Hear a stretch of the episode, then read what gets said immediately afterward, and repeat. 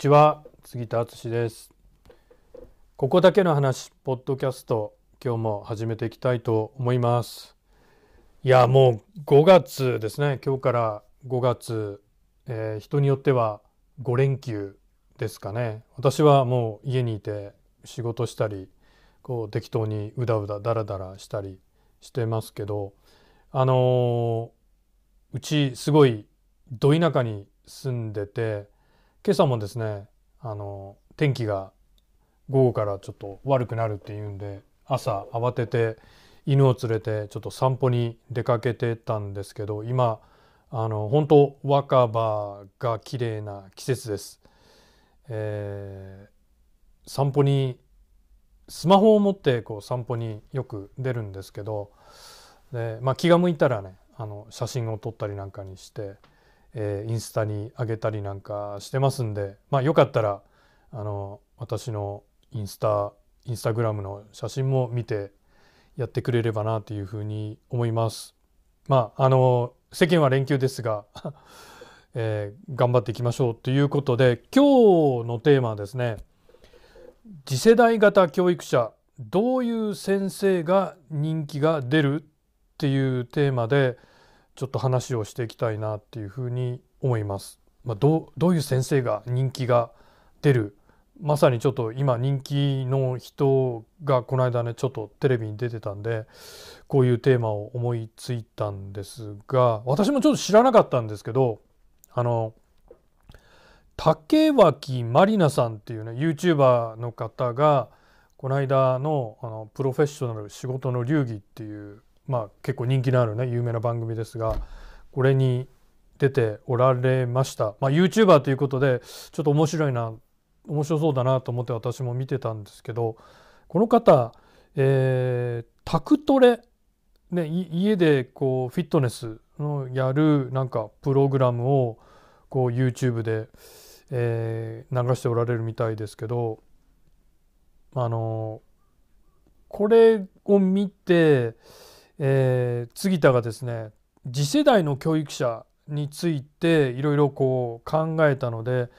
今日はねそれをシェアしていきたいっていうふうに考えています。まあ、今日の話はですねコーチとかコンサルとかやられてる方とかあるいは教育系ビジネスをやられておられる方でまあももっとねこう人気を得て人気を集めてファンを集めて活躍したいそして稼ぎたいって思っておられる方とかですねもうちょっとこう自分のポジションを確立していきたいなっていう方には参考にしてもらえるかなと思いますので、えー、最後までこうね聞いていただければなっていうふうに思います。であのま今日シェアするのはまあくまでまあ杉田の意見ではあるんですけど正直正直あの結構ね確信をついてるかなと思いますよ。えー、でまあこういう、まあ、今からね話すような、えー、話は意外とねもうあのいろんなコンサルの人に関わったりこうコンサル受けてきましたけどあんまりこうこういうこと言うコンサルタントって少ないかなっていうふうに思いますしまあ何もコンサルに限らずあまりこういう話をしてくれる人はいないのかなっていうふうに思いますので、まあ、是非、えー、聞いていただいただければなっていうふうに思います。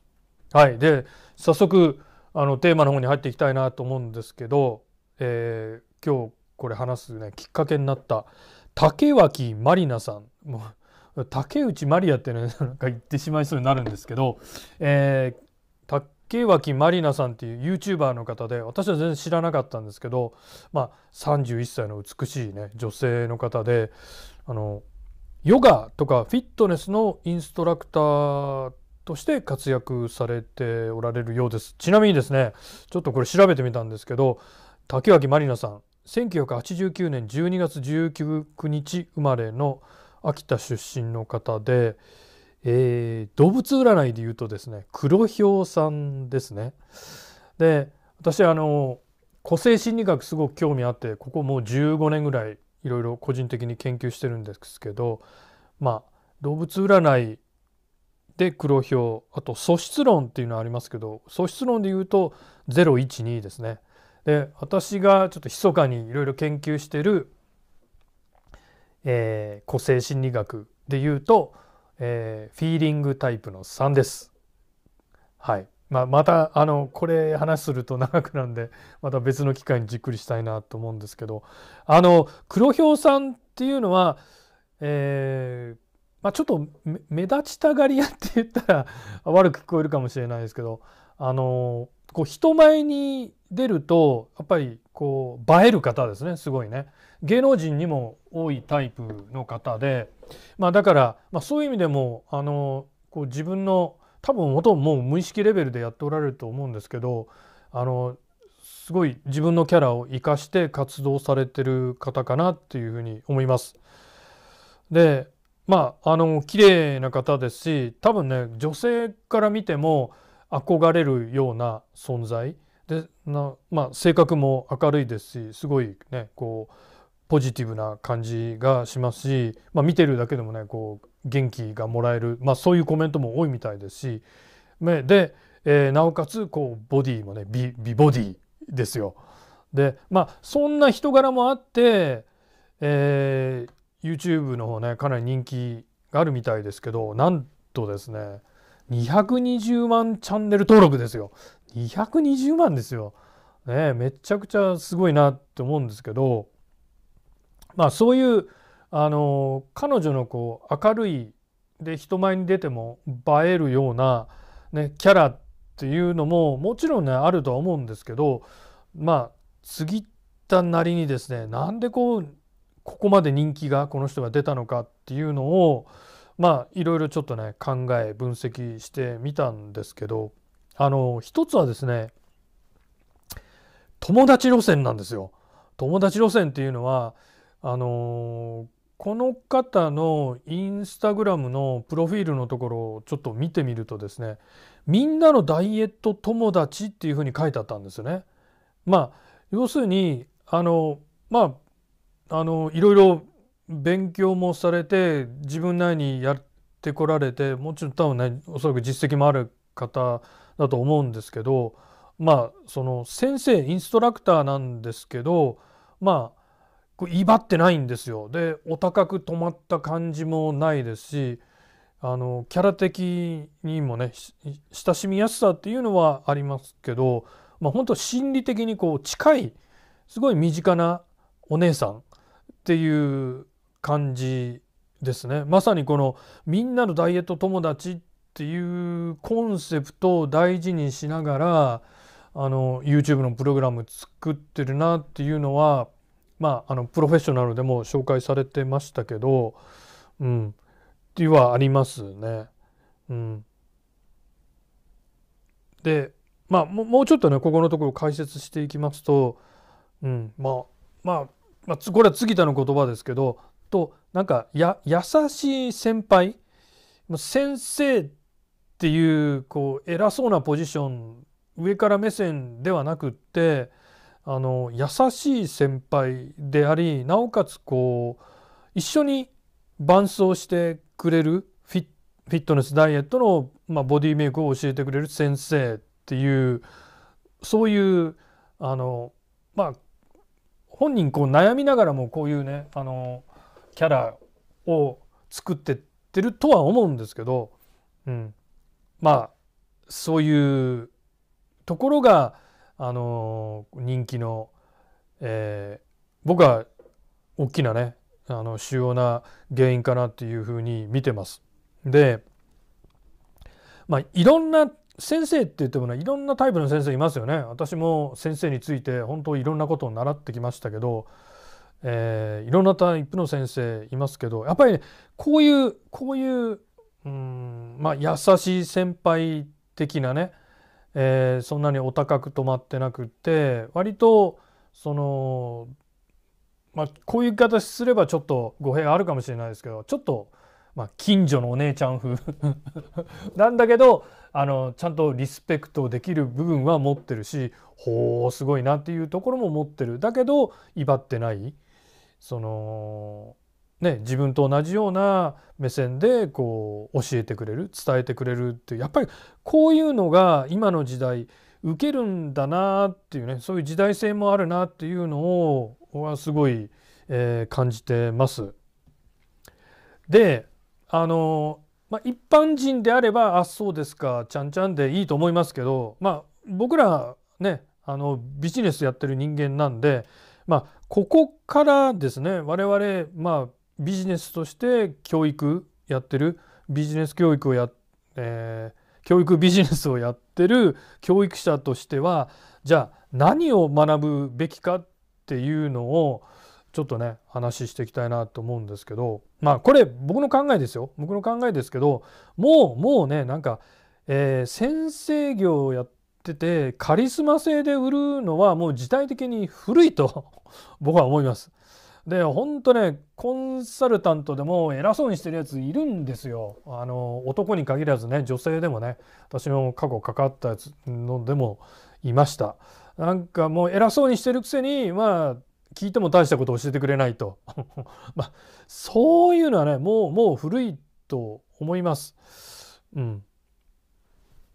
なんなんかねまあなんかこうカリスマ性で売ってる人って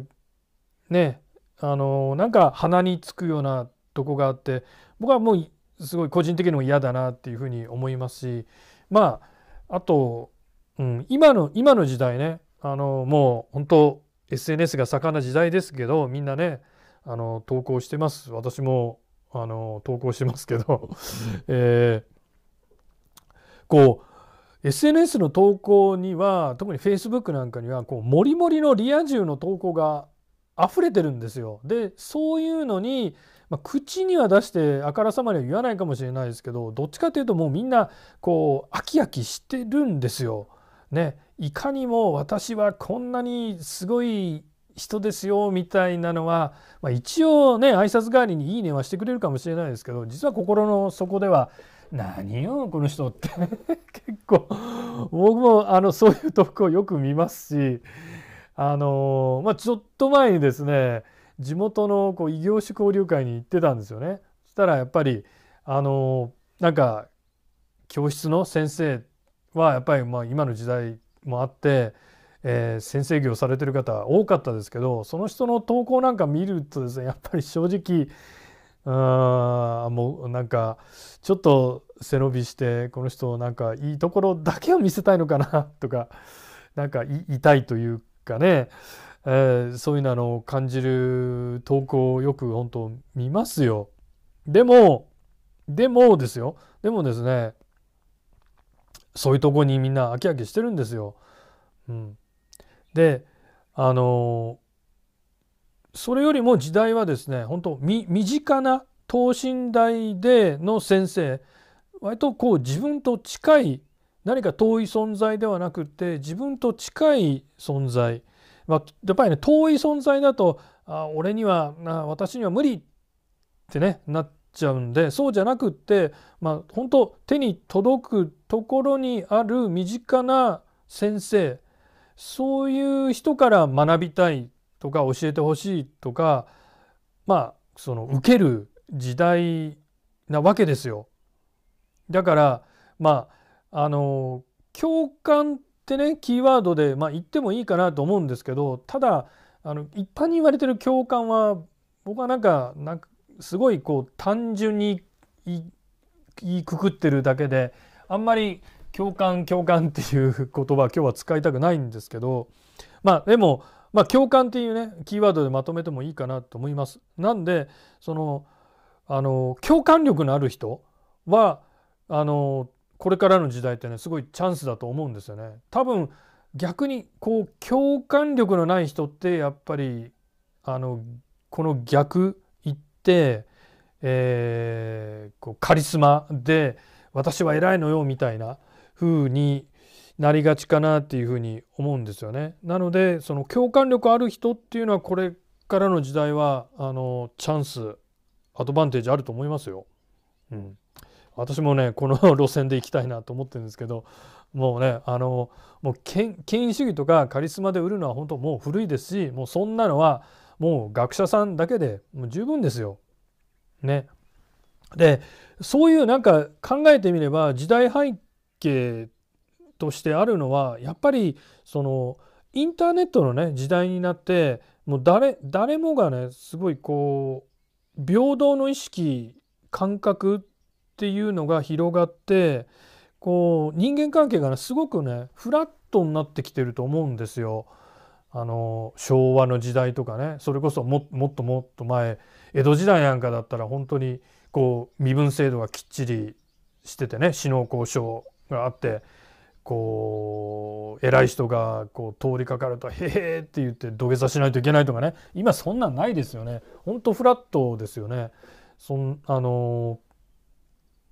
だからねあの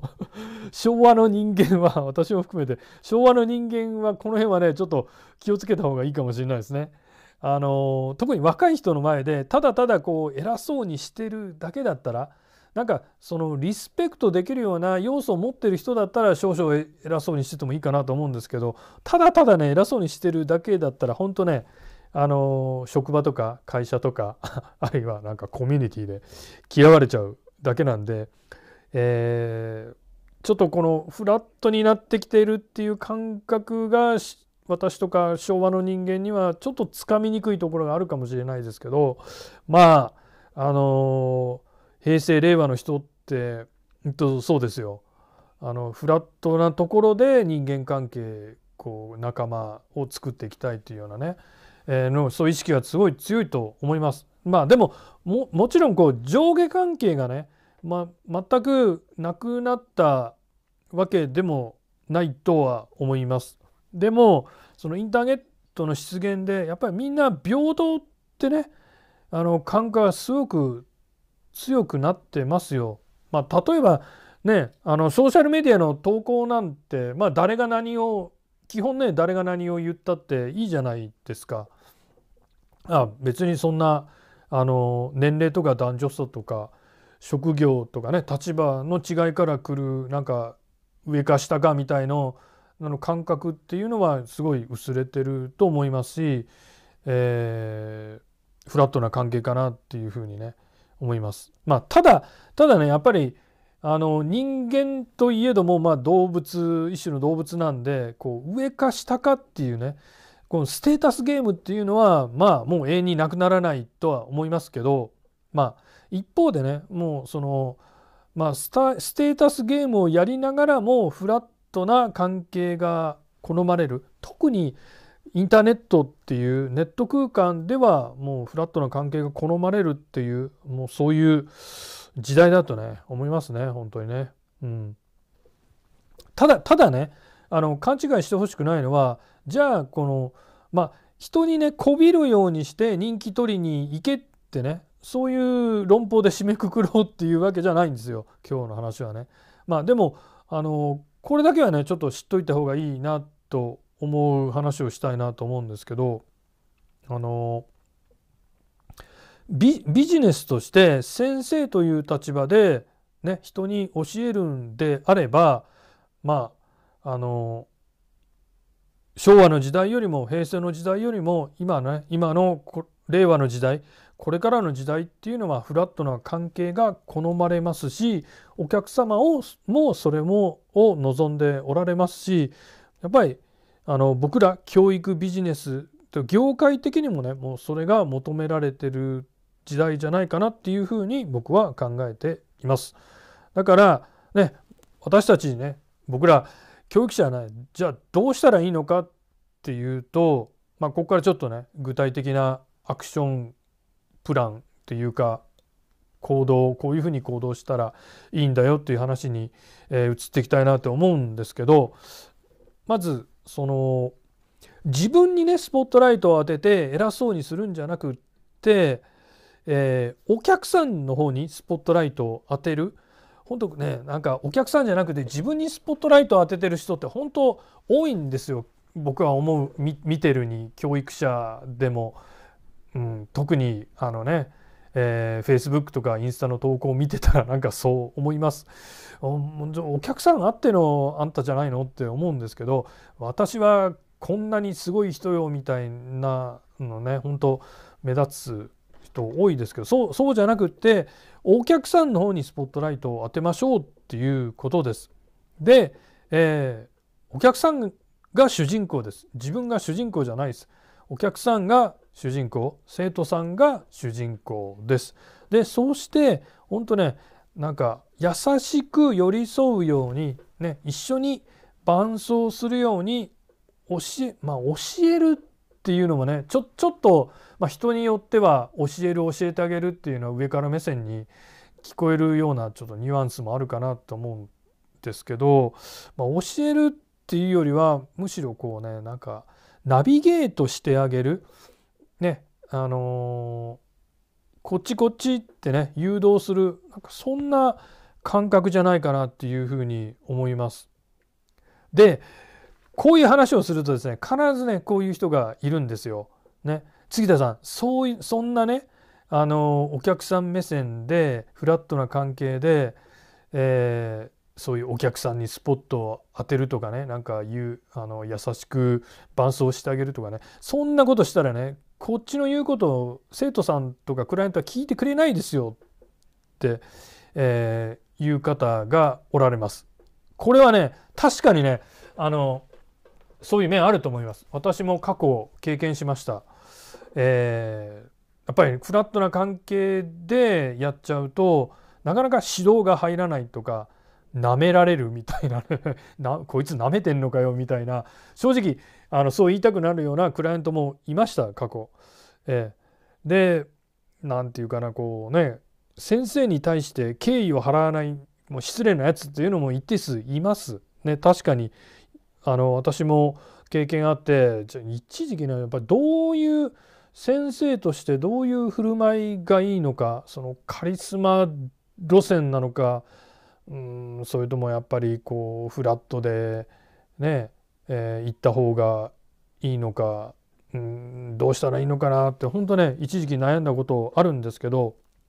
あのこれに関しては今は、えーと、もうあの自分なりの答えを持ってて解決策があります。今は答えがあります。そのまあその一つはですねあのこうやって動画とか音声でコンテンツを出していく情報発信していく、ね、YouTube でもいいですしなんか、えー、こういうなんかポッドキャストでもいいですし情報発信していくっていうのが一つはあのー、ちゃんと敬意を払ってもらって、えー、先生ポジションを持ちながらも、えー、こうフラットな関係ででも生徒さんが動いてくれるやってくれる。えー、っていう関係を作るには情報発信っていうのはすごいあの重要な要素になってくるかなというふうに僕は見てます。ね、なんでその本当ねいいお客さんの役に立てるような良質なコンテンツを僕らはやっぱり出していった方がいいと思います。で本当はね心配しなくともそこでねあの情報発信することで先生ポジションがを取ることができます。というのはまあそもそもあの一般の人はこうやってね情報発信でなかなかやっぱりできないんですよ。うん、あの YouTuber なんか見たら YouTuber はそれはね、えー、どんどんコンテンツ作って出していくのは当たり前ですけどまあ広く世間一般で見るとやっぱりかなり特殊ですよ。まあ、大体の人が聞く側フォロワーですよ発信する側にはなかなか憧れがあってもなかなかできないことなんでなんでまあここでねあの、えー、情報発信することで先生というポジションはちゃんと、えー、確保できるっていうふうに僕は考えてます。まあ逆にですねあのあなたのことをリスペクトしないなめてかかるようなやつとはねもう付き合えないことにすればいいんですよ。もうその方がね僕はあのかっこいいと思いますよ教育者として。で僕もそういうねあのかっこいい教育者を目指しています。でここまでの話をねちょっとまとめますと次世代の教育者ねあなた私も目指してますしあなたにぜひ目指してほしい次世代の教育者人気のあるあなたの市場分野でライバルよりも一歩抜きん出た、ね、先生教育者になるには、えー、お客さん生徒さんの抱えている悩みとか問題をちゃんとね受け止めてあげて自分自分俺だ俺だとか私私っていうのは自分ばっかり出すんじゃなくって、まあ、そういう悩みとか問題を抱えている生徒さんに寄り添うように本当共感してあげて、ね、自分ではなく生徒さんの方にスポットライトを当てるそして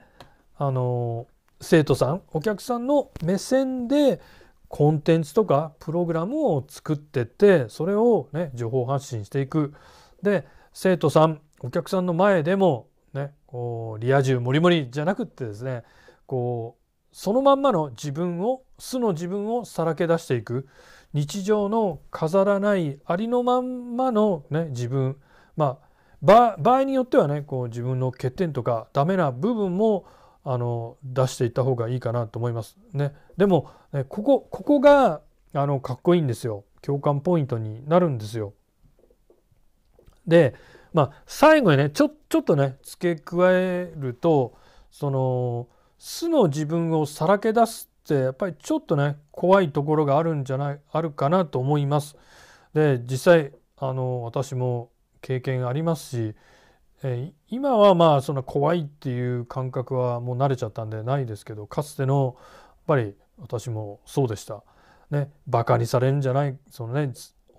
そのまんまの自分素の自分をさらけ出したらバカにされるんじゃないかなとか変に見られるんじゃないかなとかねあるいはこう誹謗中傷をねなんかネットに書かれるんじゃないかなってねあの僕でもありましたしまあ今でも多少はあります。で確かにまあ一部にねそういうあなたのあなたのことをバカにするような人もひょっとしたらね出てくるかもしれないですけど、まあ、そういう人ってね本当こう表面しか見ないようなまあ格好格好だけしか見ない見れないような、ね、なんか浅い人間ですよ。ね、ななんでまあもうそういう人間とはもう付き合うこともないかなと思うんですよね。で本当外野にはあの言いたいこと言わしてればいいんですよ。なんででもねあの安心してほしいのはですねやっぱりこう弱みを見せられる人って本当はねやっぱり強いんですよ。ね、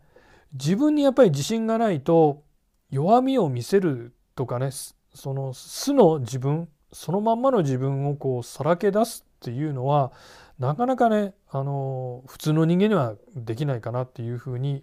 思いますしその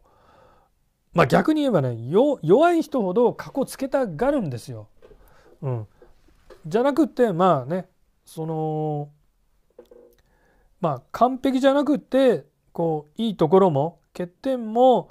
弱点も見せられる人はやっぱりこう人としてこうあすごいなって思ってもらえますし、ね、背伸びして妙に強がってる人間よりも共感してもらえるしリスペクト尊敬されます。ややっぱりね人としての魅力あるかなっていうふうにね思ってもらえます。でなんでねあの本当そのやっぱり弱みを見せられるような人っていうのは必ずね僕はファンもついてくると思うしでファンが集まってコアなファンもできてきますよ。でファンができればあとはまあある意味もうどうでもいいじゃないですか。ね、外野には好きなことを本当言わせてくればいいと思うんですよ。だから欠点も含めてあなたというね存在が本当素晴らしいんです。なのでこう安心して素のありのまんまを自分ありのまんまのね自分を出してってえー、ファンを増やしていってほしいなっていうふうに思いますしあの杉田もこれはねあの心がけているところです。本当今今っていう時代を考えるとフラットな関係で接してくれる身近なリーダー自分を変えてくれる身近なリーダーをみんなねこう求めてるんですよ。なのであなたがあなたのファンをね大事にしてあなたがリーダーになって、ね、フォロワーの人たちを教育者として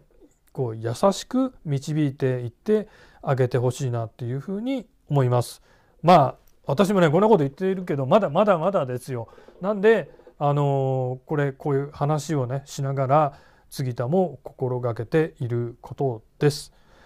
ということでまた撮っていきたいと思います。杉田でした。